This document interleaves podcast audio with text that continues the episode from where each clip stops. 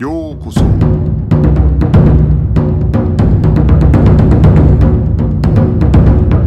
Eu sou o Gustavo e você está ouvindo o Budocast.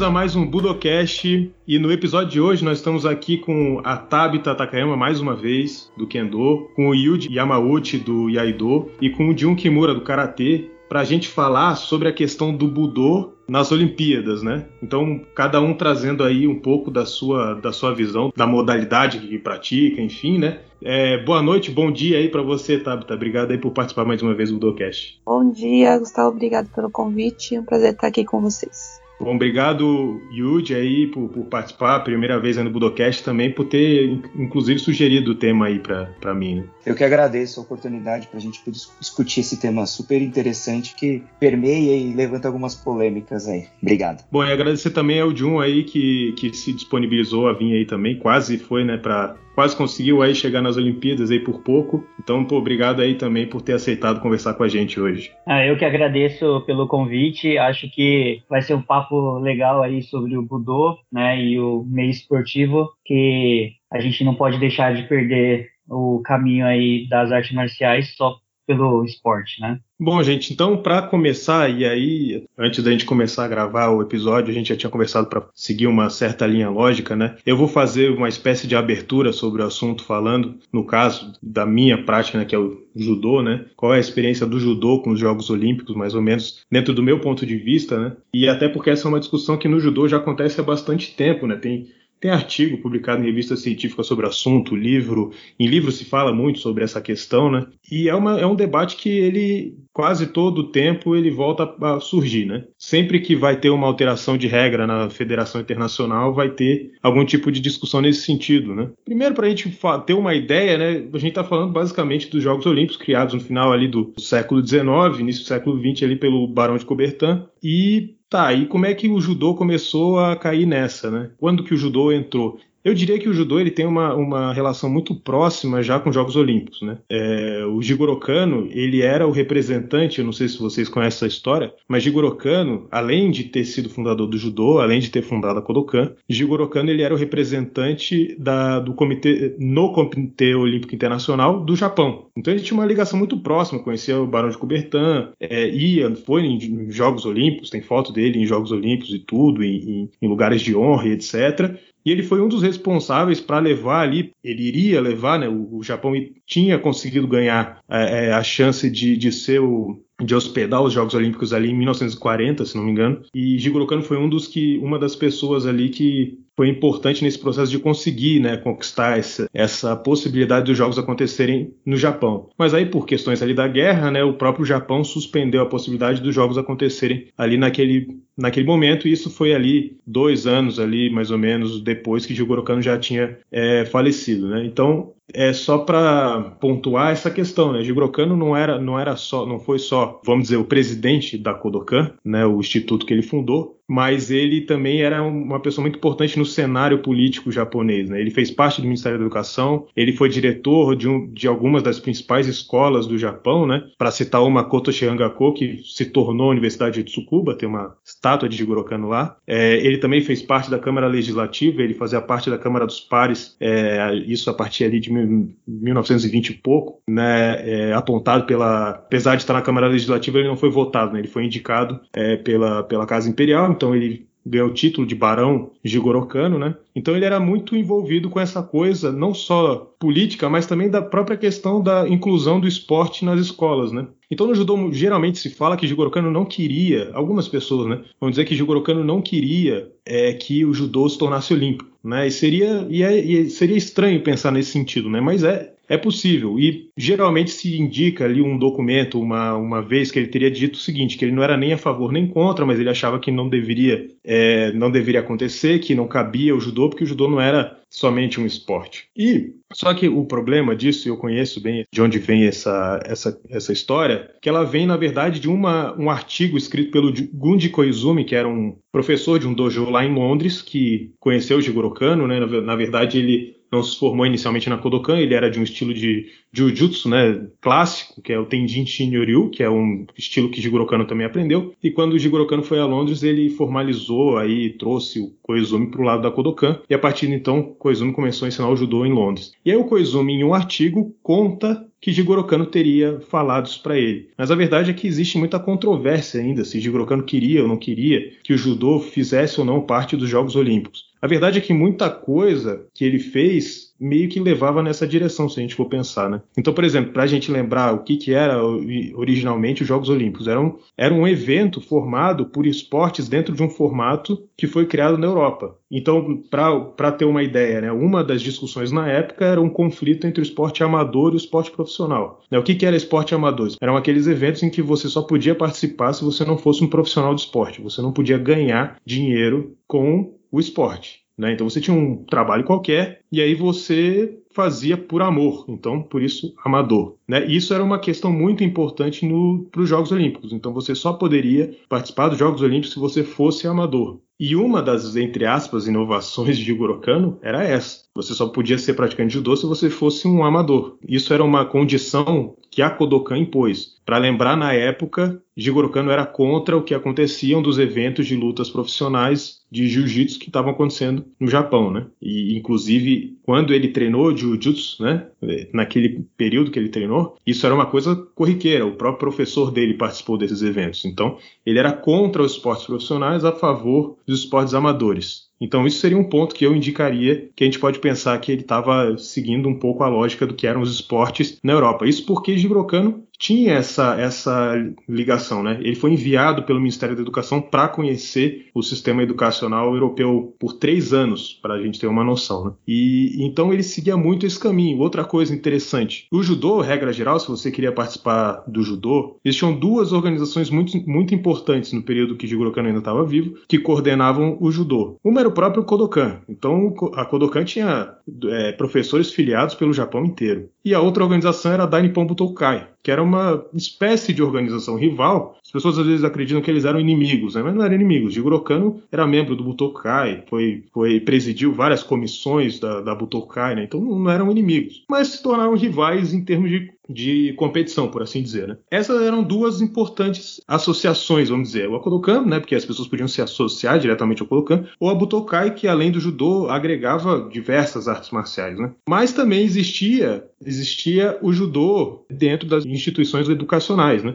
Como a gente, quando a gente fala do Kosen Judô, por exemplo, né, muita gente vai conhecer no, no, no, caso do judô. Então o judô ele tinha também o caminho educacional nas universidades, nas escolas, era muito forte né, é, nas escolas, as competições escolares eram das maiores competições que aconteciam no Japão, e isso também era um caminho, uma coisa meio comum do esporte é, europeu nos Estados Unidos também, né? Se a gente for pensar na NCAA, que é quem até hoje meio que é, controla os esportes no, nos Estados Unidos, esportes é, escolares e universitários, a NCAA surge lá no início do, do século XX ali, né? 1900 e, 1905, 1906 por aí, né? E até hoje a NCAA está aí, né? Coordenando basquete universitário, futebol universitário lá nos Estados Unidos. É, então, esse caminho de ter uma, uma força maior dentro das instituições educacionais, principalmente porque isso fortalecia o esporte amador, ou seja, os, os atletas eram estudantes, né, no final das contas, então isso também era um caminho muito importante para pensar no judô é, como um esporte é, olímpico né? Porque não basta querer ser um esporte olímpico, você tem que, é, vamos dizer assim, preencher alguns requisitos, né? Enfim, qual é a experiência com o judô com isso? Bom, é, teve a, a, enfim, Segunda Guerra Mundial, ocupação americana, muita gente fala do Budoben, né? O banimento do, dos Estados Unidos da prática de artes marciais no Japão. É, existem algumas alguns exageros, algumas, enfim, é um tema que algum dia eu vou ter que tratar no Budocast. No caso do judô, o judô já tinha alguma difusão no mundo inteiro e o judô, na verdade, fora a Butokai, que a Butokai, como era uma associação que no final ali da década de 30 o governo adicionou como uma parte né, do, do, da estrutura governamental de fato do, do Japão, é, essa foi uma instituição que foi de fato muito mais perseguida, né, pelos americanos, né, principalmente pensando, né, que ali tinha uma série de líderes militares e coisas assim do Japão. No caso da Kodokan, a Kodokan ficou relativamente fechada e não demorou muito para ter novos eventos de judô. Essa é a realidade, né? Mas, o, de fato, o, o, os americanos eles pensaram em justamente usar, entre aspas, o judô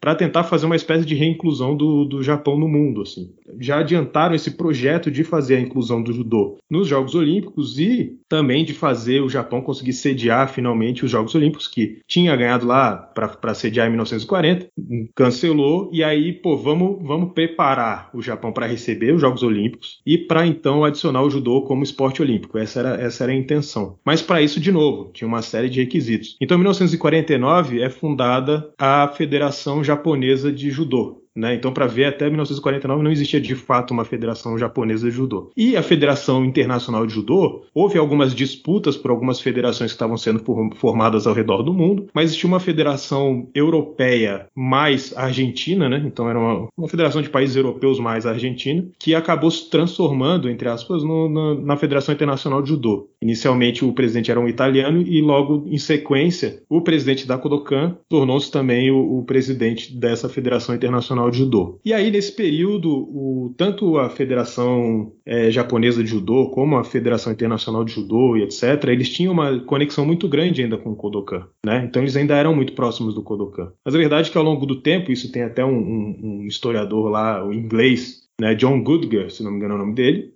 que ele vai mostrar que aos poucos né, começa a haver um afastamento. E também começa a haver uma série de mudanças, entre aspas, no judô. Então, por exemplo, uma coisa que mudou foi, uh, sei lá, para citar a primeira, os primeiros Jogos Olímpicos, né? No judô não existia categoria de peso, por exemplo, né? Então teve um pan-americano, no, inclusive foi no Brasil, é, teve ali um a final da, do, do da, até então, né? As categorias eram divididas por, por graduação. É, na final ficou um brasileiro da graduação mais importante, agora não lembro se era acima de segundo dan, alguma coisa assim. É, na final foi um brasileiro contra o americano tal, e aí no final os, os norte-americanos anunciavam que eles iam começar a implantar a categoria por pesos nos Estados Unidos, né? Então isso foi um pontapé ali inicial, mais ou menos, para que nos Jogos Olímpicos, então, nesse primeiro jogo de 64, que é quando o judô oficialmente entra nos Jogos Olímpicos, já está incluída né, a categoria de peso, que era uma coisa que no Japão não tinha e, e, e muitas vezes eram contra, né? É, outra alteração que, a, que acaba acontecendo no judô, inclusão do judogi azul. Na verdade, se você for no Japão, é, geralmente se usa só o judogi branco. Se você for na Kodokan, você só vai poder usar o judogi branco. Houve toda uma discussão, novamente, e o judogi azul foi é, aceito com a ideia de, enfim, as pessoas que estavam assistindo, por exemplo, conseguirem identificar melhor os atletas que estavam lutando, né, e tal. E assim por diante. Foram começando a surgir uma série de, de modificações que começaram a ser discutidas dentro do âmbito do judô e aí algumas pessoas mais, vamos chamar assim, mais tradicionais começaram a questionar, ou seja, essas modificações elas são contra o espírito do judô, a tradição do judô, o judô como budô e assim por diante. Essa virou uma discussão que começou a ser muito muito frequente no judô. Inicialmente os Jogos Olímpicos eles foram incríveis para o judô, eu posso dizer. No Brasil proliferou o número de academias, aumentou muito o número de participantes, é, é, a organização também cresceu demais, né? No, é, além disso, até então o judô no Brasil era era subordinado à Federação de Pugilismo. O judô consegue ter a sua própria federação, né? Isso muito forçado pelo próprio pela própria Kodokan, que, que falou que, enfim, que no, no Brasil deveria haver uma federação específica de judô, se o judô quisesse é, disputar os mundiais e Jogos Olímpicos, né? E então, inicialmente, não dá para não dá para dizer que não houve uma, uma, uma vantagem muito grande do judô entrar nos Jogos Olímpicos. Mas eventualmente começaram a acontecer essas discussões. E aí, é uma coisa que eu penso não, não dá para dizer que é bem culpa dos jogos, mas sim,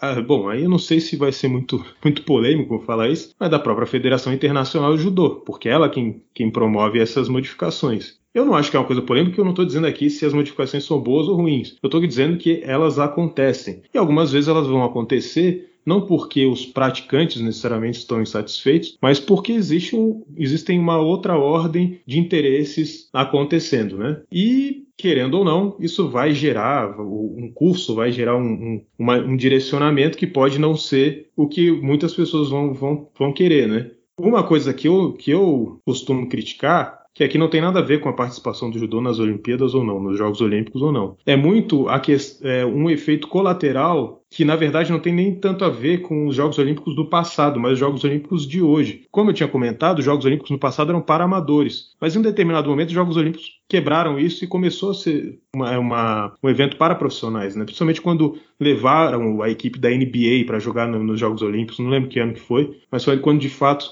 isso, isso historicamente isso se quebrou. Né? E aí você acaba tendo uma, uma distância natural em termos de praticantes, porque o praticante ou ele vai ser aquele cara que ele de fato está querendo buscar um, jogar em alto nível, ou vai ser um praticante corriqueiro. Né? É que nem você imaginar, sei lá, um clube de futebol, você não vai botar o time principal da seleção brasileira para treinar com, sei lá, um outro cara que está que tá passando na rua que gosta de jogar bola, né? E acaba acontecendo esse distanciamento. E a verdade é que em muitos lugares é, não conseguiu se resolver isso de uma maneira talvez mais, é, é, mais eficaz. Então, muita gente que é só um praticante acaba sentindo muito essas modificações porque muitos dojos vão acabar querendo é, é, se dirigir para a formação de atleta e, e para, às vezes, imaginando que vai ter um, produzir um grande campeão e por isso vai conseguir angariar mais alunos. E a verdade é que, é, às vezes, você tentar desenvolver a prática só pensando nesse caráter de competição em alto nível pode acabar prejudicando os próprios alunos que estão ali. Né? Então, alguns movimentos, talvez, que você faça numa competição, eu vou dar um exemplo. No judô, quando você projeta, termina de encerrar, de, de, de projetar o teu adversário, né? você geralmente você aprende que você vai fazer uma. uma você segura o, o seu adversário, seu companheiro, colega de treino, né? se a gente pensar em prática, de uma maneira que ele vai, que vai evitar que ele se machuque ao máximo possível quando ele cair no, no tatame, né? Agora, nos jogos, no, na, no nível profissional, alto nível, o sujeito ele vai querer evitar ao máximo cair com as costas no chão. Ele vai fazer qualquer tipo de malabarismo para evitar cair com as costas no chão, mesmo que ele caia com toda a força de barriga, tudo bem, porque ele não vai perder a luta. Então essa é uma diferença de, um, de, uma, de uma prática voltada ao alto nível e uma prática voltada né, para o dojo, para o sujeito comum e etc e tal. Né? Então eu sei que no judô é, essa é uma discussão muito frequente. Eu acho que tem muita relação, primeiro, é, com essa dificuldade de se dividir a prática né, para a pessoa comum e para o atleta de alto nível. Eu acho que também existe uma discussão importante em termos de do judô agora, tá? Na mão de um sistema, vamos dizer, de uma burocracia é, do esporte moderno, ou seja, quem é mais importante é o que a Kodokan vai dizer ou o que a Federação Internacional de Judô vai dizer, né? né? Ou, ou, ou se vai dizer, a Kodokan já não tem mais poder nenhum, né? Quem tem de fato o poder é o presidente da Federação Internacional que está lá na Europa, por exemplo, né? Então esse distanciamento do Japão. É, então essa seria a minha abertura e eu acho que, enfim, dependendo do que a gente for continuar falando, dá para dá para eu continuar complementando aí com vocês. Agora eu queria ouvir aí o, o que, que o Jun poderia falar para a gente aí sobre, enfim, esse caminho, no caso do Karatê, a visão dele olhando assim, né? Como que ele acha que está acontecendo esse processo, né? Que é um processo que não, não se encerrou, né? Ele é um processo contínuo de algum tempo, mas é um processo que está aí, né? Agora, né, com essa, essa participação do Karatê, até, inclusive, né, ele podendo contar para a gente essa experiência dele participando das seletivas e tudo mais. Acredito que é, teve um processo bem parecido com o judô, assim, em relação a regras, né? A, a como que o karatê teve que se adaptar para se tornar um esporte olímpico. Uh, no karatê sempre se treinou como arte, marci arte marcial budô, né? De você fazer re realizar calejamento, ter comitê, né? E realmente é uma arma de autodefesa, né? Então acredito que uh, tem os mesmos problemas. Eu não sabia que o judô tinha é, teve esses problemas, vamos dizer assim, é, passou por esses processos também, né? Porque eu hoje vejo o judô mais organizado é, do que o karatê. O karatê a gente tem inúmeras federações, inúmeros estilos de karatê, né? Métodos diferentes de ensino, então, é, um, é algo que não é profissional ainda, não vejo como profissional ainda. Então, acho que isso criou uma dificuldade em, em ter melhor organização do karatê nas Olimpíadas, mesmo com todo o processo aí né, de junção. Um, a gente no karatê tem Kyokushin, que trabalha mais full contact, a gente diz, né, que é, é até nocautes, né? O karatê que eu pratico hoje, a gente tem a modalidade de kata, que são realizar formas pré-definidas, né, de movimentos, que é algo muito subjetivo. Então, acredito que para o público que não entende, é, que é leigo, né, fica muito difícil entender porque um ganhou ou o outro deixou de ganhar. Então, no começo eles eles queriam só colocar a luta. A luta é alguma coisa mais pré-definida, né? Então, se você acerta um soco, acerta um chute, uh, você realiza a queda, é muito mais fácil de ver do que você olhar o kata em si. Só que, pro bem do karatê, foi importante ter a inclusão do kata, porque querendo ou não, o karatê em si a essência do karatê vem do Kihon, que é realizar movimentos básicos de soco, chute com base, etc., até a progressão para o kata, que são as formas, e depois a gente entra, a partir de tudo isso, a gente entra para a luta, né? Então acho que foi importante o kata mesmo para pro, os jogos, por mais que ele seja subjetivo, mas o todo o processo aconteceu em, é, quando Tóquio foi escolhida como representante dos Jogos Olímpicos, né, de 2020. E eles ficaram sabendo em 2011, mais ou menos assim, que Tóquio ia, estava concorrendo ia ser uma forte candidata. Em 2012 eles já sabiam que Tóquio ia ser mesmo. Em 2012 em Paris é, foi onde teve a a virada, né? Teve o campeonato mais importante do karatê, né? Foi o campeonato mundial com a melhor organização, o melhor palco, os melhores atletas e realmente para colocar o karatê para ser visto pelo mundo. Então, a corrida aí para colocar o karatê e manter o karatê foi começou em 2012. Acho que até hoje a WKF, que é a World Karate Federation, está fazendo um trabalho excelente. Então, acho que foi basicamente isso, mas ainda eu acho que falta muita organização para o karatê por muitas federações existirem e cada um é, querer estar ali, né, como representante da modalidade para ser quem vai enviar os atletas para os Jogos Olímpicos e etc. E a gente tem outras modalidades, como outras modalidades dentro do Karatê, como o Kyokushin, que é full contact, e eles acreditam que o Karatê é melhor representado pelo full contact. Um, então, gera muita discussão em cima disso, né? Do Budô, a arte marcial esportiva. Então, é, é uma, uma coisa bem complicada aí de se discutir, porque eu, como representante aqui tipo, é, do, do karatê esportivo, eu treino realmente o karatê essência, karatê budô, porém também eu tenho que fazer um treinamento específico, né, para realmente trabalhar com karatê esportivo aí. Então, acho que dá uma boa discussão aí em relação a isso e hoje eu vejo que o karatê tá tá trilhando praticamente o mesmo caminho aí que o judô tá trilhando aí o judô trilhou, né, para ser um esporte olímpico fixo, né? Porque o karatê, querendo ou não, ele entrou só como apresentação. Então, a gente teve, é, nós tivemos que reduzir as categorias, né, de luta. No masculino são são formados por cinco categorias. A gente teve que diminuir para três categorias. Feminino também são cinco, diminuir para três categorias, porque realmente entrou como só um esporte de apresentação e não um esporte fixo, né? E para 2024 aí em Paris, o karatê por enquanto está fora, né? Ele perdeu a vaga aí pro, pro break dance aí, mas a gente ainda está na luta aí, né? Para ver se conseguimos estar como um esporte olímpico fixo.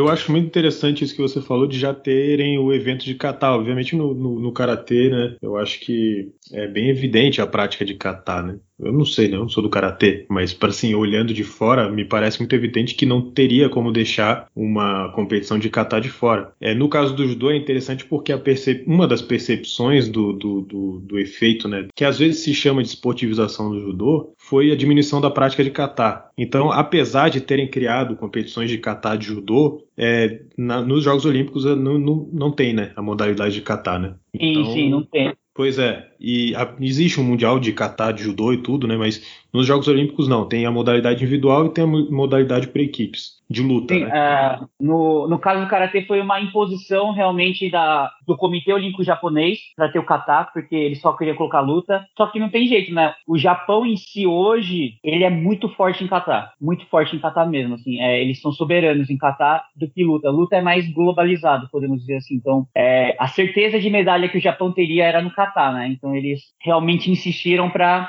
colocar essa, essa modalidade, né? Eu já pratiquei judô por um tempo, pratiquei na Rinode, que é ficar aqui em Santo André, né? Eu moro em Santo André. É, até pratiquei com Sensei Shira. Meu pai também, ele chegou a faixa acho que é roxa, ele fala Bordeaux, né? Não sei que cor é essa aí, mas ele, meu pai fala que é Bordeaux. Chegou a faixa Bordeaux de, de judô. Eu cheguei a praticar um tempo porque quando eu lutava em si, faz, realizava o Shai Comitê, né, que a gente fala que é a luta de competição mesmo, é, valia, vale gerar, é, gerar projeções no solo para realizar um golpe de finalização, né, com toque, né, não de nocaute. Então, é, eu, eu fazia judô realmente para aprender algumas técnicas que eu poderia usar durante o karatê, né. Então, treinei judô bastante. Ele realmente, o Sensei Shira ali, ele tinha um, um treinamento específico de kata, né. Eu lembro que eu, eu fui lá, eu ia várias vezes porque como eu fazia karatê e eu fazia treino de kata, eu achava importante treinar kata ainda. E eu lembro que, tipo, é, sei lá, no treino de realmente de queda, de treino de, de combate mesmo, era cheio, lotado a aula e a gente ia pro treino de kata ali, tinha, sei lá, três, quatro pessoas assim para fazer o treino, né? Então não é um negócio muito difundido, eu acredito.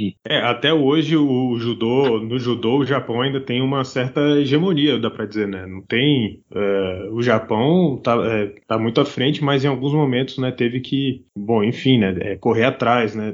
Uma das alterações, talvez, assim, muita gente comenta isso, né, não sei se existe alguma pesquisa nesse sentido, mas, por exemplo, uma alteração recente que aconteceu no caso do judô era é, a, é você não poder agarrar as pernas do adversário, né. Isso, isso é curioso, porque, e aí a crítica, vamos dizer, de quem seria mais tradicional é o seguinte, um dos katas básicos do judô tem a técnica do kataguruma, que, que seria uma técnica proibida numa luta de judô hoje, né? Como é que pode uma coisa dessa, né? Então, o kata, um dos katas funda de fundamento do judô tem uma técnica que seria proibida em competição hoje, né? Fazer do jeito que está no kata. E se comenta né, que uma das razões para essa alteração é porque os países europeus, por exemplo, eles tinham muitos lutadores de wrestling e coisas assim. E a, o que no jiu-jitsu, por exemplo, se chama de catada de perna, você consegue fazer um morotegari, sei lá, single leg, uma coisa nesse sentido, por exemplo, é, o, o, os europeus eles conseguiam fazer essa transposição do sujeito que ele passou, fez uma formação de atleta no wrestling e, e jogar ele para o judô, ou, ou, essa maior experiência né, que os europeus teriam com esse tipo de técnica, eh, faria eles adquirirem uma vantagem. E aí o judô começava, dentro da competição, a adquirir uma, uma cara de muito próxima de, de uma modalidade de wrestling, né? E aí isso cria uma série de problemas, né? Então, primeiro, porque para se manter nos Jogos Olímpicos você precisa ser diferente, né? Você não pode ser igual a uma outra modalidade, né? É, além disso, você, para os atletas japoneses, era interessante essa modificação porque eles estavam tendo uma desvantagem nesse tipo de circunstância, né? E por outro lado, também existia uma, uma visão de que para o espectador leigo, né? Você acabaria favorecendo técnicas, vamos dizer assim, mais espetaculares, uma coisa nesse sentido, né? Então é interessante interessante porque a, a, as discussões começam a andar bem por aí, né? O Karatê em si também teve, teve que fazer realmente uma modificação aí no, na, na, nas regras, porque a gente tem o momento que a gente solta um golpe de soco, chute e acaba acontecendo um clinch, né? Antigamente o clinch a gente podia agarrar o kimono adversário e colocar ele pro chão. Só que por causa de um atleta, né, um atleta do Azerbaijão, ele faixa preta de judô, tudo mais, ele tinha facilidade de colocar os atletas da categoria no chão, né? Porque ele agarrava e conseguia ter a pegada legal ali. Então eles até tiveram que até mudar essa regra de agarrar, tiveram que alterar de alguma forma que não fizesse que nem você falou, que parecesse uma outra modalidade, né? Então, se o, pô, o cara coloca ele no chão toda hora, parece que ajudou, né? Então, eles tiveram que fazer essa alteração aí também para poder é, diferenciar o karatê do judô, né? Que é, é, acho que é alguma coisa que é comum de, do pessoal confundir, né? Às vezes eu, tô, eu faço karatê e o cara fala, não, mas você tá fazendo judô, né? E eu falo, não, é karatê. Então, acho que acontece muito isso aí.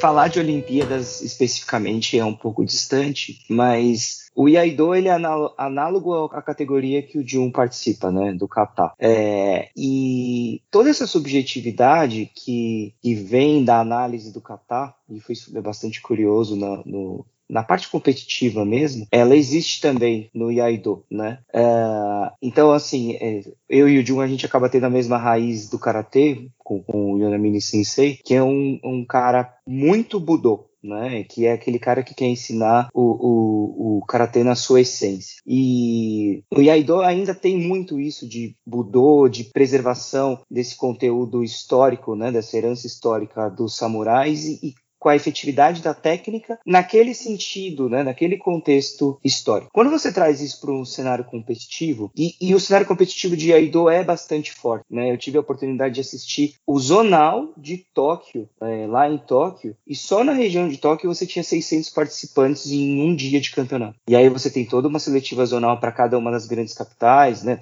das grandes cidades, como Osaka, como Kyoto e por aí vai, Kumamoto, que também é muito forte, Hokkaido, etc. Para aí sim você chegar num, num, num, nacional e definir quem são os campeões por categoria. É, o cenário competitivo na Europa também é bastante forte, acho que até porque geograficamente eles são muito próximos, né? Isso permite que o trânsito entre atletas é, seja facilitado. É, e aí esse cenário competitivo ele traz algumas distorções, né? Que eu acho que é um pouco do que é, o judô enfrentou é, e o karatê talvez venha a enfrentar, principalmente nessa parte de kata que o Jun mencionou. E é uma vez que eu tenho uma regra, né? É, ou uma vez que eu tenho uma tendência, principalmente quando a gente trata de subjetividade, a gente como atleta e aí falando como experiência própria, né, é, você começa a criar estratégias de competição que não necessariamente é, é, tem a ver com o, aquilo que o caminho que o Budô busca, né, dentro do é, desenvolvendo o praticante, né, que é aquela prática contínua é, em busca da, da, do desenvolvimento pessoal e, e, até técnico, né. Então, quando você está treinando um kata no IAI, você tem que estar muito mais preocupado com a eficácia dele do que aquilo que pode ou não é, chamar aos olhos do público ou de um árbitro efetivamente. Só que a hora que você coloca isso no contexto competitivo, é, você começa a criar essas estratégias. Então, assim, ah, vou fazer um corte assim, é, vou sacar desse jeito, nessa velocidade, vou dar essa cadência, é, vou dar é, outra roupagem para aquele kata, eu começo a gerar distorções, porque eu não estou mais preocupado em, em trazer essa é, é, subjetividade que o Budo traz, né, que, é, que é colocar isso uh, na eficácia do golpe, mas sim fazer o kata mais bonito, né? Ou até mesmo você olhar um chaveamento é, e nesse chaveamento você decidir, não, esse cara aqui é, eu posso ser mais power no meu corte, é, porque eu preciso mostrar,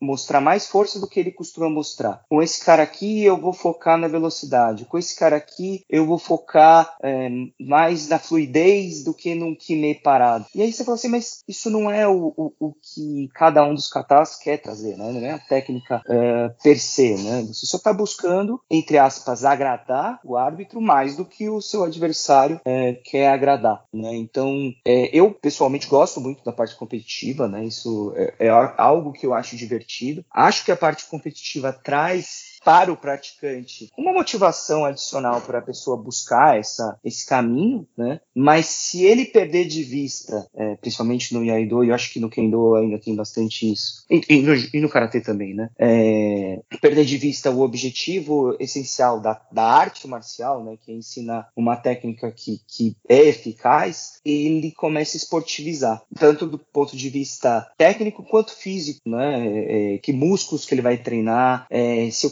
Tá, por exemplo, enfoca mais do lado direito, ele para de treinar o lado esquerdo dele, porque aquilo não é importante. Então ele se torna um profissional, né? apesar de ser essa discussão do, do amadorismo dentro da participação do, do esporte olímpico, né? mas é, ele começa a se tornar um profissional daquele contexto esportivo. Então é, tem muita discussão é, da, da, da Zenipou do Remei, né? você acha alguns artigos na internet a respeito disso, é, e enfim, tem gente que prefere, porque isso traz é, projeção para a arte, principalmente quando você fala no Yaido, que é uma décima parte do público de Kendo, né, mais ou menos essa proporção. Então, a hora que você cria essa é, competitividade, você faz com que a criançada sinta-se mais interessada por isso. Mas, por outro lado, você começa a esvaziar essas essências, né? essas, essas características que a gente, é, pelo menos eu acredito que a gente aprecia né? quando treina a, as artes marciais. Mas eu acho que é esse o ponto. Eu acho que esse é um assunto, principalmente no Kendo, que ele é muito debatido.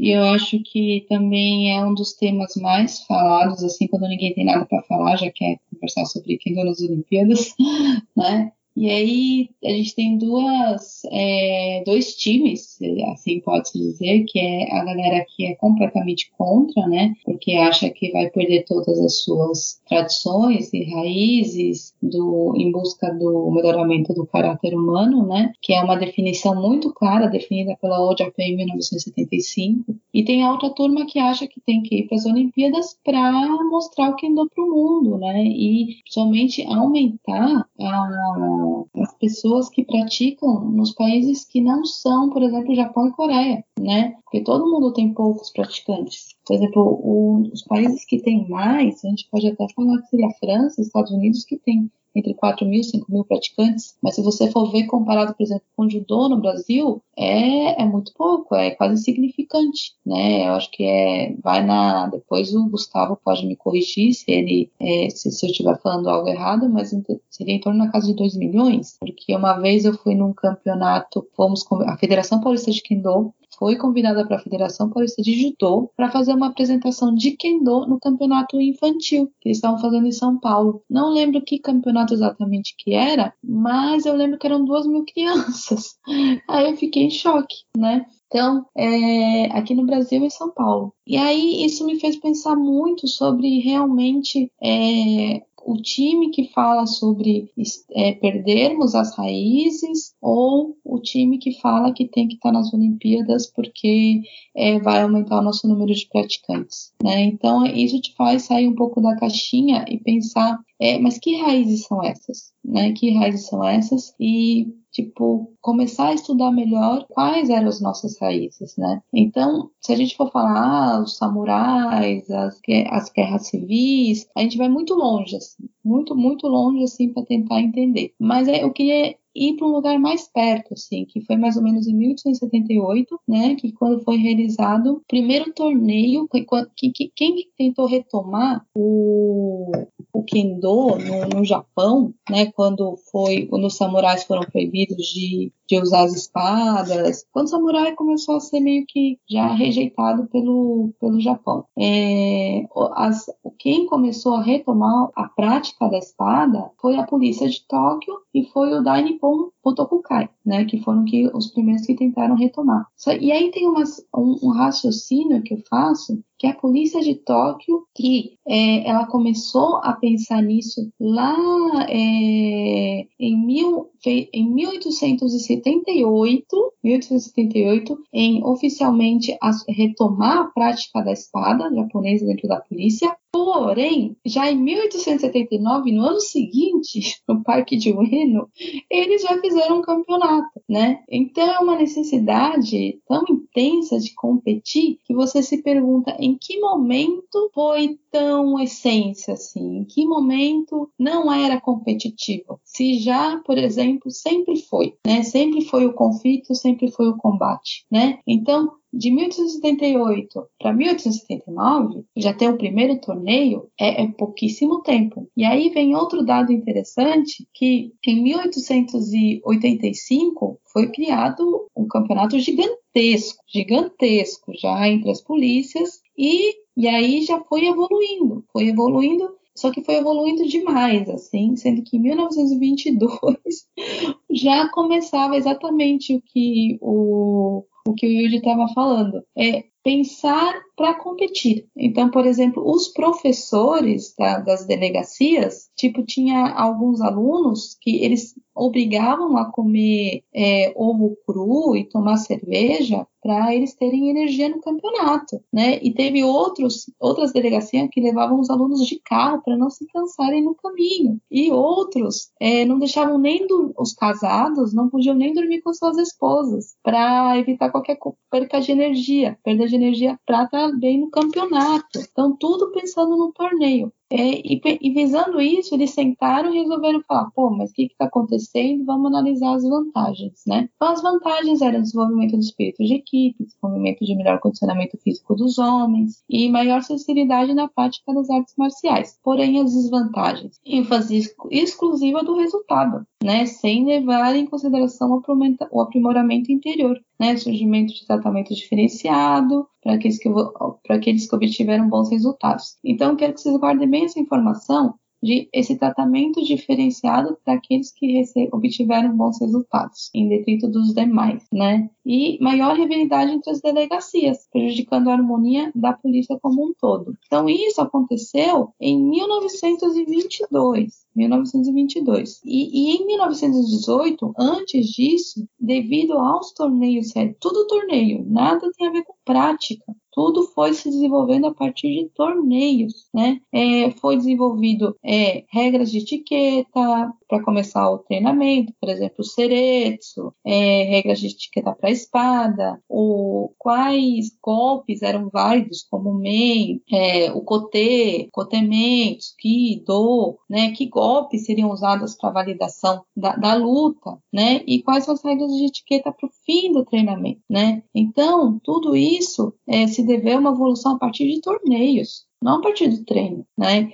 Então, em que momento que houve é, esse pensamento de que nós estamos perdendo a nossa tradição, né? Se, se for analisar na palavra tradição, talvez essa seja a nossa tradição, né? Que seja o torneio, a competição, né? Então, treinando no Japão, né? Sempre treinei no Japão, é, desde mil, há 10 anos atrás eu comecei a vir no Japão para treinar. É a primeira vez que estou aqui, vou ficar dois anos, mas isso aqui já é sabido que é, a partir do momento que teve é, o 1945, após a Segunda Guerra Mundial, todas as artes marciais e judô foram, é, como, como explicou Gustavo é, extremamente bem, elas foram canceladas né?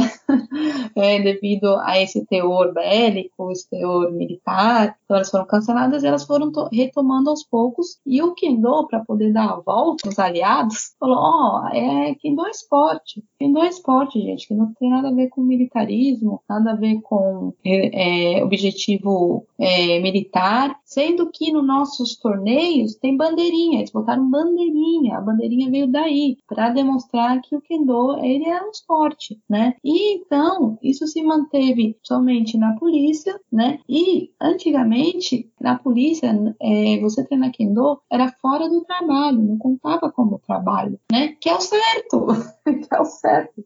Mas para eles ganharem campeonato, começou a fazer parte do trabalho treinar Kendo na polícia. E aí, isso foi também para as escolas, isso foi para as universidades, isso foi para o trabalho. E hoje em dia, no Japão, continua a mesma coisa do que estava acontecendo em 1922, né? Por exemplo, um, uma criança começa a treinar Kendo desde pequeno, ele começa a se destacar, ele vai para onde? Para o melhor colegial. Para o melhor, de, aí eu vou falar em termos bem, bem, bem de velho, tá? ele vai para o ginásio.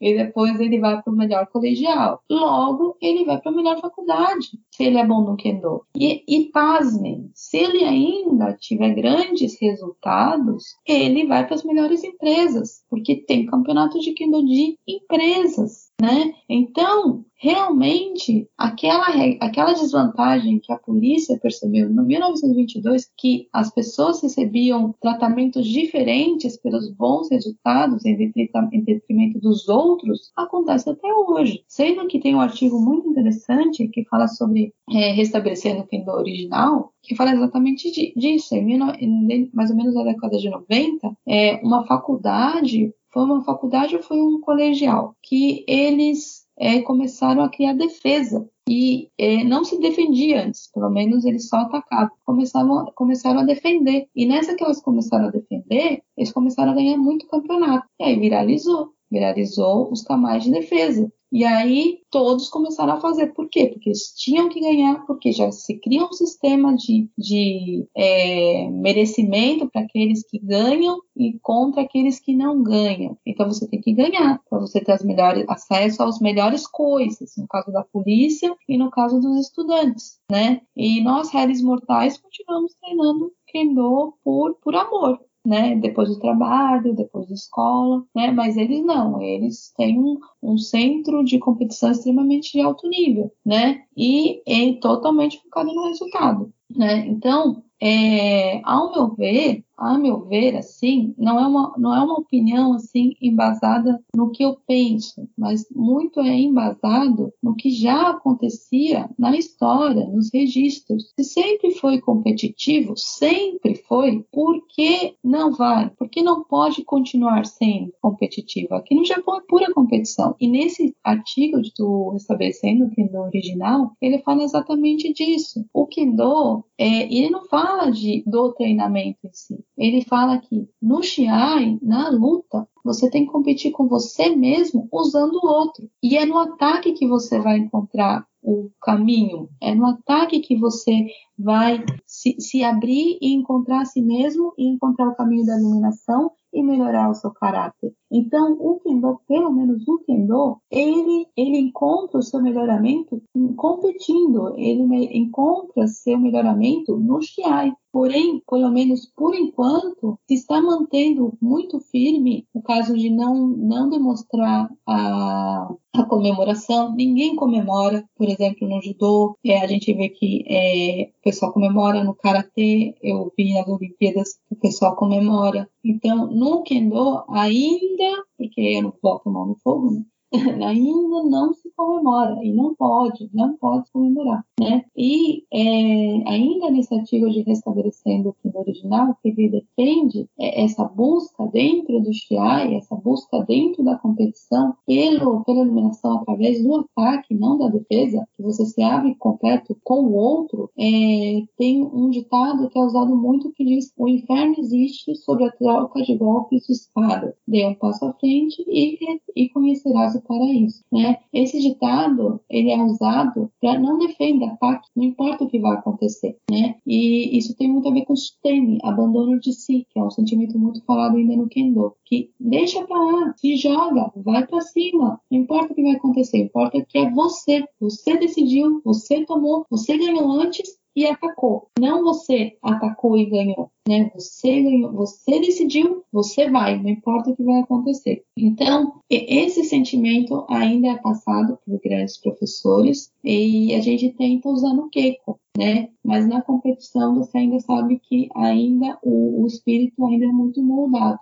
né? Então, talvez, é, talvez como o Gustavo falou, que a culpa nunca vai ser das Olimpíadas. Todo mundo bota a culpa na coitada das Olimpíadas. Mas é, a firmeza das instituições perante a mudança é, do esporte ou da arte marcial. Por exemplo, eu creio que se, mesmo que um dia eu não consiga ir para as Olimpíadas, porque não depende de querer, né? Ah, eu quero ir para as Olimpíadas. Não, não depende. O karatê, é, é, como foi falado também, é, não é só querer. Depende de muitas coisas. Depende de política, depende de quanto que a arte marcial era difundida, né? Que no caso do Kendo e do Iaido nós, coitados, a gente sofre muito. No Brasil só tem mil pessoas no Kendo, eu acho que nem 200 no Iaido, né? Então, é, quanto que esse esporte está difundido no mundo, quantas pessoas querem assistir esse esporte, né? Ou arte marcial, então depende de muitos elementos você querer ir para uma Olimpíada, não basta querer, né? Mas se fosse isso, é, para mim, o problema não é a Olimpíada. Talvez o problema seria realmente as federações e principalmente os juízes que deveriam, devem se manter firmes, por exemplo, em não se levar por um espírito de comemoração ou um espírito de é, vamos mudar isso aqui porque fica melhor nas Olimpíadas, né? Se manter firme, se manter firme, que talvez as coisas não mudem tanto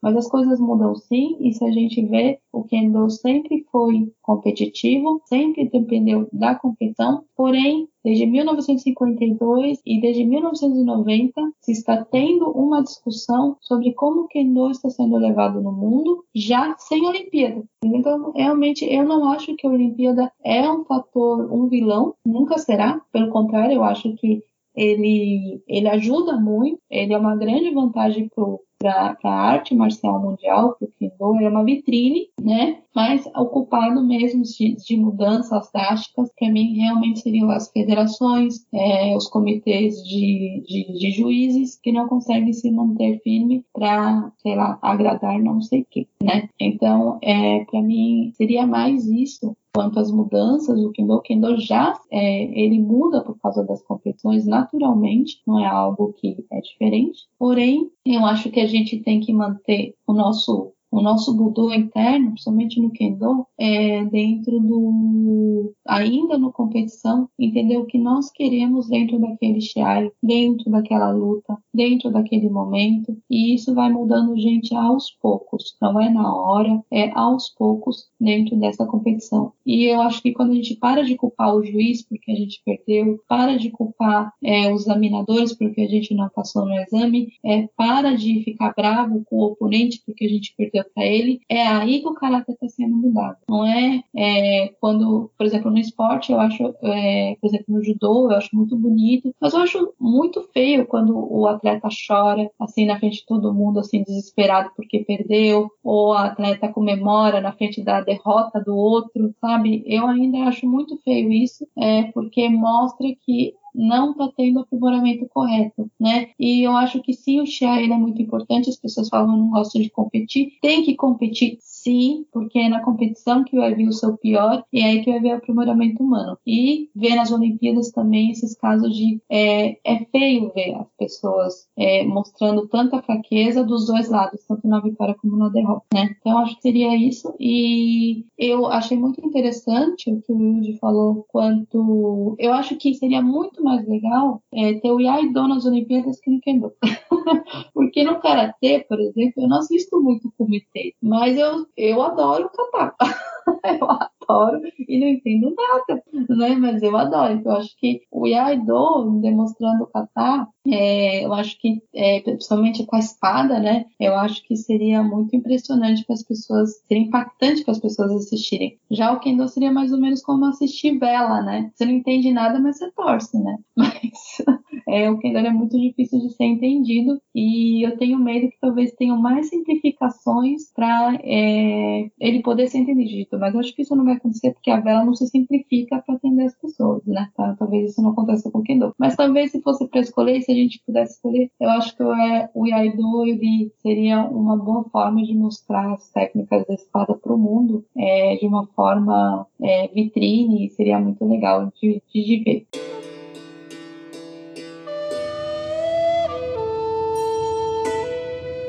Foi muito legal que você trouxe essa história da, do, da introdução ali do, do, da prática do Kenjutsu ali na polícia, né? É, a historicamente o judô e o kendo eles são muito próximos, assim, tirando a, a, questão de entrar nos Jogos Olímpicos, assim, a história ela segue um ciclo muito parecido, assim, né? Mas assim, quando depois da restauração Meiji, quem meio que trouxe em evidência de novo Kenjutsu foi um cara chamado Sakakibara Kenkichi e trouxe justamente com os eventos competitivos, né? E, e isso acabou depois eventualmente teve a, a coisa da, da polícia e, e ainda tinha essa tentativa, e aí o judô e o kendo ali juntos, tentando fazer essa introdução dos dois nas escolas, né, universidades, porque tinha um, um, ministro da educação na época no Japão que era totalmente contra, né, o retorno das práticas tradicionais e tal, né, e o judô e o kendo ali meio juntos ali, forçando a barra, tentando, tentando é, fazer essa inclusão da parte esportiva justamente, né, porque o que se praticava nas escolas universidades não era o kata, né, isso tem até no, no livro do Sensei Chiaki isso é muito interessante porque ele fala justamente o seguinte: olha, gente, é, muitos professores de judô que vieram ao Brasil eles só tinham aprendido judô na, na escola ou na universidade. Então a grande maioria deles não sabia catar, só sabia a parte esportiva. É, a parte de catar do judô de fato só foi ser é, do catar da Kodokan de fato só foi vir a acontecer no Brasil ali já década de 50 para frente, sabe? Que veio um sensei do, do, da Kodokan e começou a, a fazer é, seminários e etc.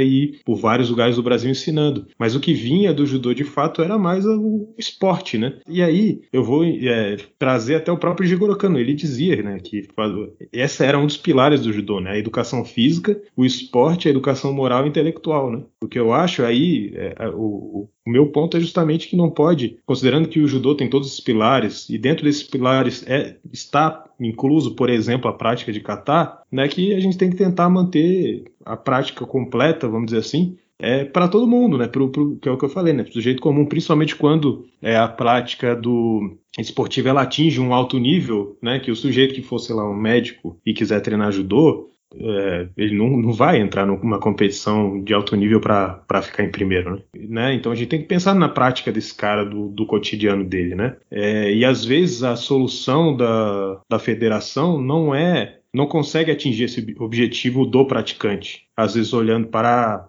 para a competição de alto nível. Eu vou dar só um exemplo aqui, né, para não me estender muito, né? Eu sempre costumo comentar isso. Quando eu estava no Japão, a prática do pessoal mais velho, eu tô falando mais velho aí 70 anos, 80 anos, não tô falando mais velho 40 anos, tá? Era basicamente luta de chão do judô, né? E a luta de chão ela tem sido negligenciada em várias, vários dojos de judô pelo mundo inteiro, né? Tanto é que o jiu-jitsu brasileiro está incorporando muita gente do judô. A verdade é que muita gente está deixando de treinar judô para ir treinar jiu-jitsu brasileiro. Qual foi a solução da Federação Internacional uma época? O que, eles tentaram fazer uma época? Quem, competir, quem quiser competir em competição de judô não pode competir em competição de jiu-jitsu. Isso não vai resolver o problema, entende? Porque a, a verdade é que o problema não é que o sujeito está querendo competir no campeonato de jiu-jitsu. Está acontecendo que o cara está querendo fazer treino de luta de chão, mas o judô já não não está conseguindo suprir essa vontade dele. E por consequência disso, ele tem vontade de competir nas competições de jiu-jitsu, né? Então, é essa que, para mim, é essa grande dificuldade de equação, né? Vai olhar para a competição, eu digo em termos de evento, né? Em termos de evento é, de espectadores, etc, né? Ou vai olhar para aquela prática que está acontecendo lá no dojo, né? Essa é a minha, a minha única grande preocupação. Queria só complementar primeiro que a Tabitha falou, que o Yai, ele, engraçado, né? Ele surge na, na Zenibouki no Remei na década de 60 como um resgate do, da técnica da espada, né? O engraçado é que quando você pega o manual é, é, que, que tem a, a, ali o, o o código do CITIAI, né, que é o IAI padrão para todas as escolas de Koryu que ainda existem, ele fala assim, é, é fazer com que os praticantes de Kendo é, voltem a ter contato com uma espada, porque eles já estavam tão acostumados a utilizar o Machinai, Machinai, Machinai. Quando muito um Bokuto ali para fazer um Kendo Kata, mas que também era negligenciado, já que isso não tinha lá o, o, a sua importância competitiva, o IAI-2 surge como uma ferramenta de, da, da Zen Kendo Reimei, né, para resgatar um pouco desse espírito de Kenjutsu que o, que o Kendo foi perdendo. É bem interessante mencionar isso historicamente. É, e aí, um pouco do que é, a Tabitha falou, né, dessas simplificações, é, eu queria saber da, do ponto de vista do Jun e, e de, dos pares dele, né? Eu, eu tô nesse mundo competitivo do Karatê muito recentemente que eu voltei agora, mas ele já está há bastante tempo e, e quando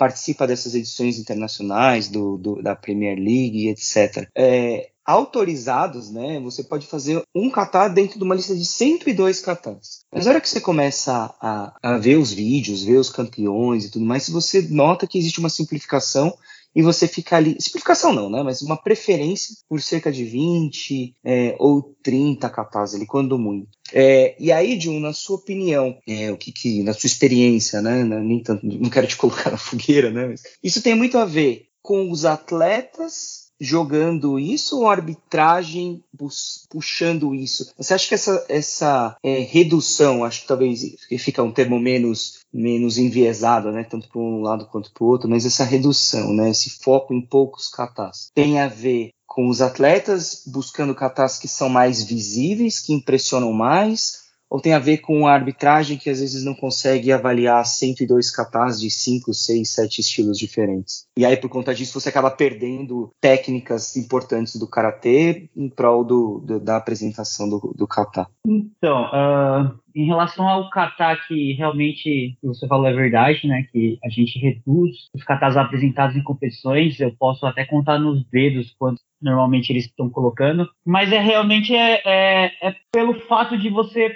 não conseguir treinar é, uma quantidade de katas.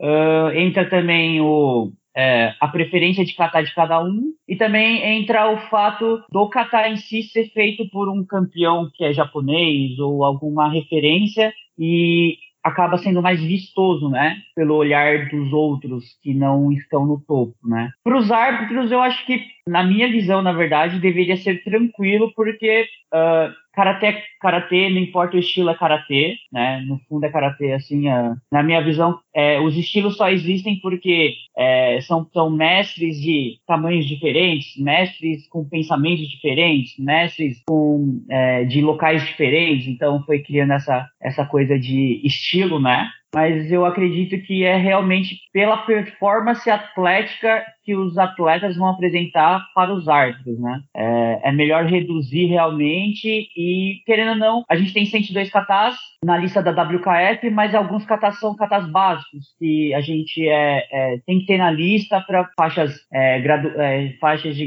graduações abaixo aí, né, de faixa preta aí, para poder fazer um campeonato e tá dentro da regra que a WKF aí colocou pra gente, né? Então, acho que há muita, muitos catas estão no, na lista aí pelo fato de iniciantes, né, ou intermediários conseguirem realizar em campeonatos também. Então, eu acho que está mais para realmente é, é, performance, né, melhorar a performance do atleta e reduzir a quantidade de, de que ele tem que treinar para apresentar, é do que realmente assim a, os árbitros em si não conseguirem é, avaliar o kata do atleta. E aí eu queria aproveitar e perguntar para o Gustavo, se, eu acho que eu escutei em algum lugar que antes não tinha pontuação de eh, Yuko e Koka. É, se não me engano, isso foi surgindo depois. E como que isso, entre aspas, e aí, fazendo uma ponte com o que a Tabita falou também do Kendo, né? É, buscar o Ipon, no fim das contas, é muito difícil. O quanto isso faz com que o atleta ele busque muito mais a, com a regra embaixo do, do, debaixo do braço, com o tempo ali, e aí ele vai brigando ali pelo Shido e etc. Que, que, qual que é a sua visão do ponto de desse, nesse sentido? É, no caso do judô, isso já mudou diversas vezes, né? Na verdade, no início, é, a regra do judô era melhor de três Ipon. Então, você, você tinha que fazer dois, dois Ipon para poder vencer. É, depois, posteriormente, mudou para um IPOM, depois você teve a, implementação dessas outras pontuações para poder é, é, considerar aqueles golpes que visualmente poderiam parecer um IPOM, mas por alguma razão não, faz, não preenchiam todos os requisitos, né? É, então, assim, é, de fato, é uma, é uma pensando nessa questão do, do, do, reflexo disso na, na competição, né? O, o, que ocorre é que é uma, é uma equação um pouco difícil de você conseguir é, resolver. Porque, por um lado, quando você coloca a questão do IPOM valendo a maior. É ser a maior condição, no caso, você projetar o seu adversário e você vencer, a partir do momento que você consegue aquela projeção perfeita, é, que, que é o que deveria ser, você incentiva, né, teoricamente, essa é, é, que, que as pessoas treinem mais nessa direção, né?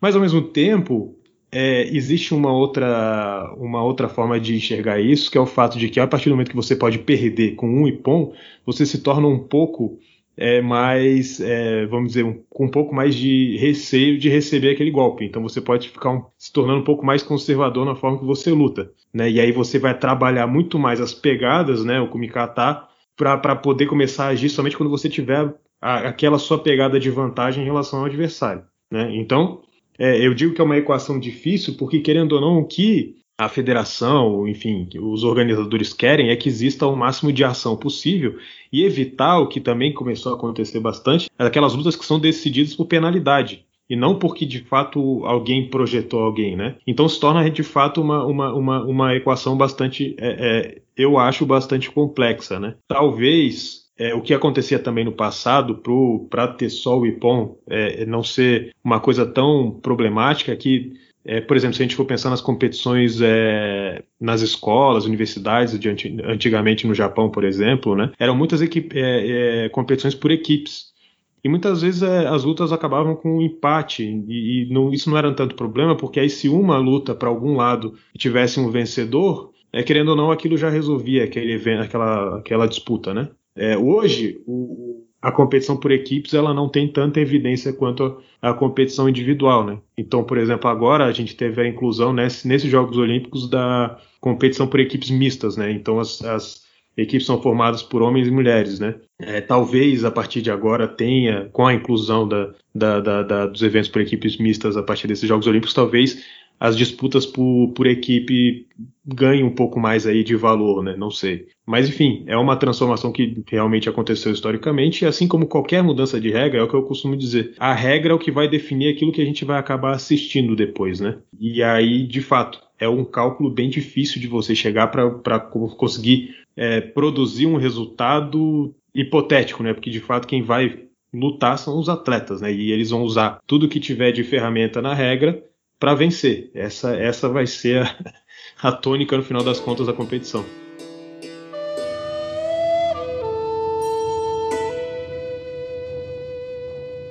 Bom, eu acho que eu concordo totalmente com você, que é, são as regras que, que, que definem, né?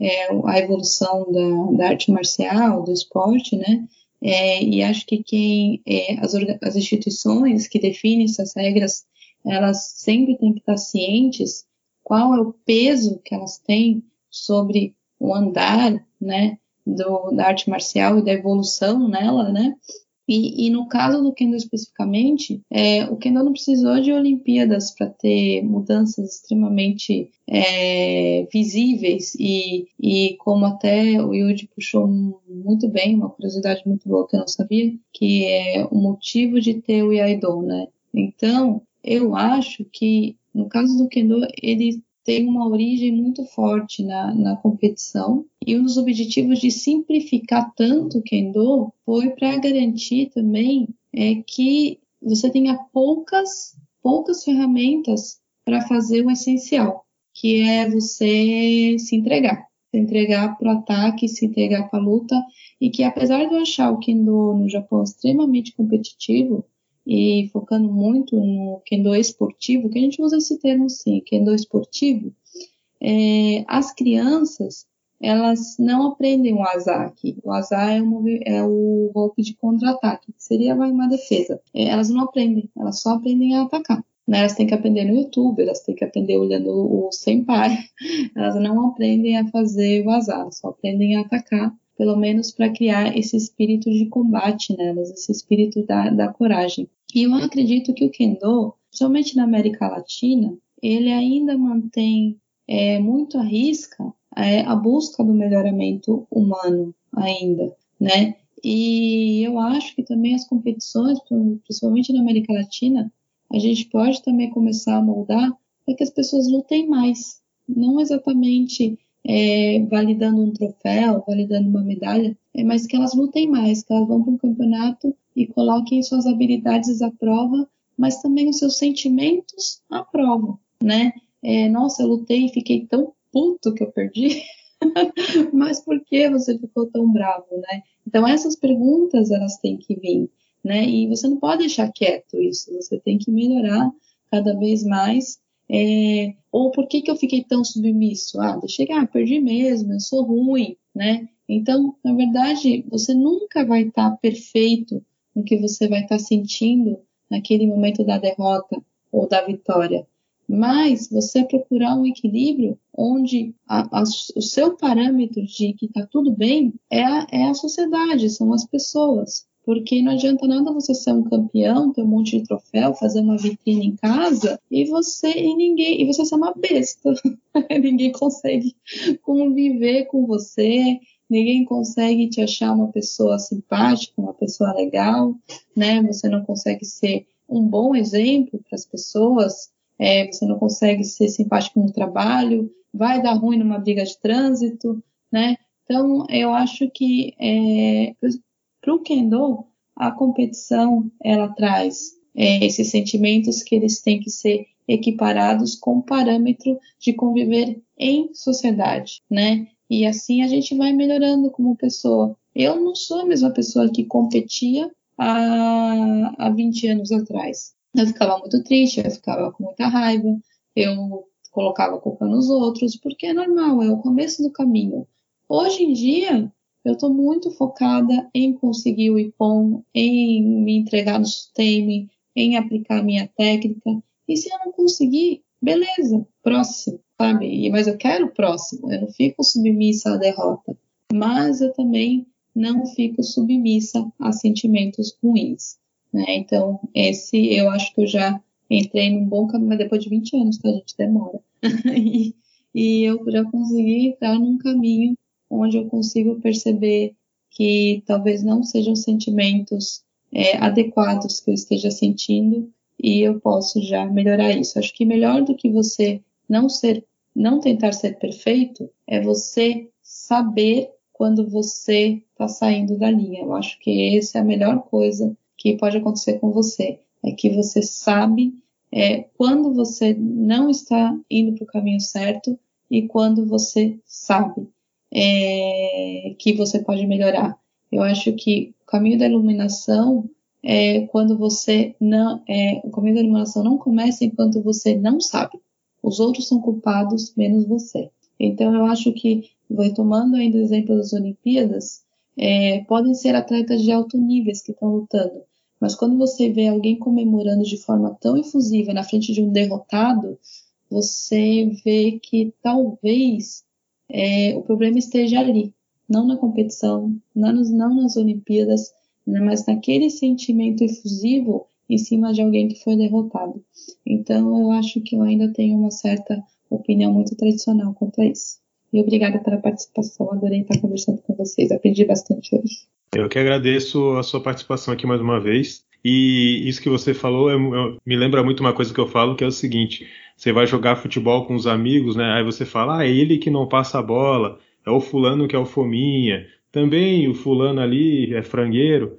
Você pode colocar a culpa no outro, né? Mas arte marcial, cara, é, é você ali que tem que, que assumir a, a, a bronca, né? Então é, tem muito isso, né? De, é, eu acho muito interessante quando a gente consegue acabar através da prática e fazendo essas, vamos dizer assim, autoavaliações, né? Jun, por favor, suas considerações finais aí para nosso papo de hoje. Primeiro eu queria agradecer o convite, né? Eu tive contato com todas essas artes marciais, judô, tive com aikido, kendo, porque acho que foi logo em 2018, é, a Japan House ali na Paulista, ela fez um evento onde juntou todos os esportes é, teoricamente japoneses, né? Que iriam participar da, das Olimpíadas e alguns que não, mas faziam parte é, da cultura japonesa, né? Desde sumo, sumo, iaido, etc. Só que eu não, eu fiquei olhando por cima, né? Não sabia a história de desses esportes, dessa, dessas artes marciais, né? Então acho que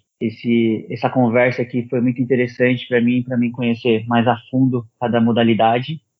E acho que eu tenho os mesmos pensamentos, né, que a Tabita, porque o karatê em si é isso, né? Também é acho que a gente não pode depender muito das federações internacionais. Acho que a gente tem que cultivar essa o budô mesmo dentro da academia, o professor colocar né, isso como uma, uma das principais características que a gente trabalha nos alunos, é, nos estudantes, pra, porque se a gente ficar dependendo de uma entidade aí que tem que cuidar de não sei quantos praticantes no mundo aí, a gente não vai chegar a lugar nenhum, né? que nem ela mesmo disse que quando era mais nova ela competia e ficava nervosa porque perdia, uh, que era culpa do árbitro, alguma coisa assim do tipo. Eu também eu sentia isso e hoje eu sinto ainda, mas eu, eu, eu evito, eu evito não, eu penso o porquê eu senti aquilo, né? Então acho que gerando essa reflexão, a gente como é, é, praticantes de artes marciais, né, a gente aumenta a nossa nossa consciência, nosso espírito aí de fortalecer o nosso corpo e nossa mente aí, né? Então acho que é, depende da, mais da gente, da gente, né? Do que realmente de alguma federação ou de algum evento esportivo aí para a gente crescer como ser humano. Então acho que é basicamente isso que eu tenho para falar aí. Yudi, suas considerações finais aí pro, pro episódio. Eu achei que foi muito legal. Queria agradecer aí a, o convite, a oportunidade de participar desse papo, principalmente com pessoas bastante ligadas ao Budô. É, eu queria só uma consideração final com relação à competição. No Iaido é tudo muito individual, né? Você faz o kata sozinho, você treina sozinho, é, você performa sozinho, né? É, e lá ao contrário um pouco. As pessoas não querem participar das competições porque elas têm medo de se apresentar e serem julgadas tanto por uma mesa de arbitragem quanto pelos pares ali que estão assistindo o campeonato. E o que eu costumo falar é que é legal essa parte da competição, ela traz uma coisa que os treinos em dojo não trazem, que é fazer uma técnica, executar uma técnica com adrenalina, sair daquele ambiente confortável. Então, no fim das contas, pro Iaido, a competição independente do pensamento do, do praticante com relação à vitória ou derrota, ele traz um, um ganho para a prática dele, né? Porque ou ele vai ter que treinar muito para performar bem, ou ele vai ter que treinar muito para não performar mal por conta da adrenalina. Então é uma coisa que eu sempre friso para os praticantes de Aido buscarem as competições, né? Participarem das competições. E por fim, aí, concordando com o que o Jun falou e com o que a Tabita falou, né? Ter a sorte de estar num dojo que tem um sensei que busca essas características do Budô, né? Então, Eu tenho um sensei fantástico, que é o Carlos Fernando, com quem eu treino desde sempre. Por mais que a gente fique feliz pelos resultados, a gente comemora, a gente é, treina, às vezes é, com foco nesses resultados, a gente nunca esquece essa raiz do porquê que a gente está treinando, né? do, do porquê da essência da arte marcial e do Budô. É, então a gente coloca isso como, como prioridade nos treinos e, e, buscar vencer o adversário interno que somos nós, né? Seja ele a preguiça, seja ele as desculpas, sejam, sejam elas as, os motivos para não treinar ou para treinar menos ou para achar desculpas para não conseguir executar a técnica de, de maneira é, correta, é, mas sempre buscando essa perfeição que acho que é o caminho que o, que o Budô ensina para gente, seja fis, tanto físico como mental.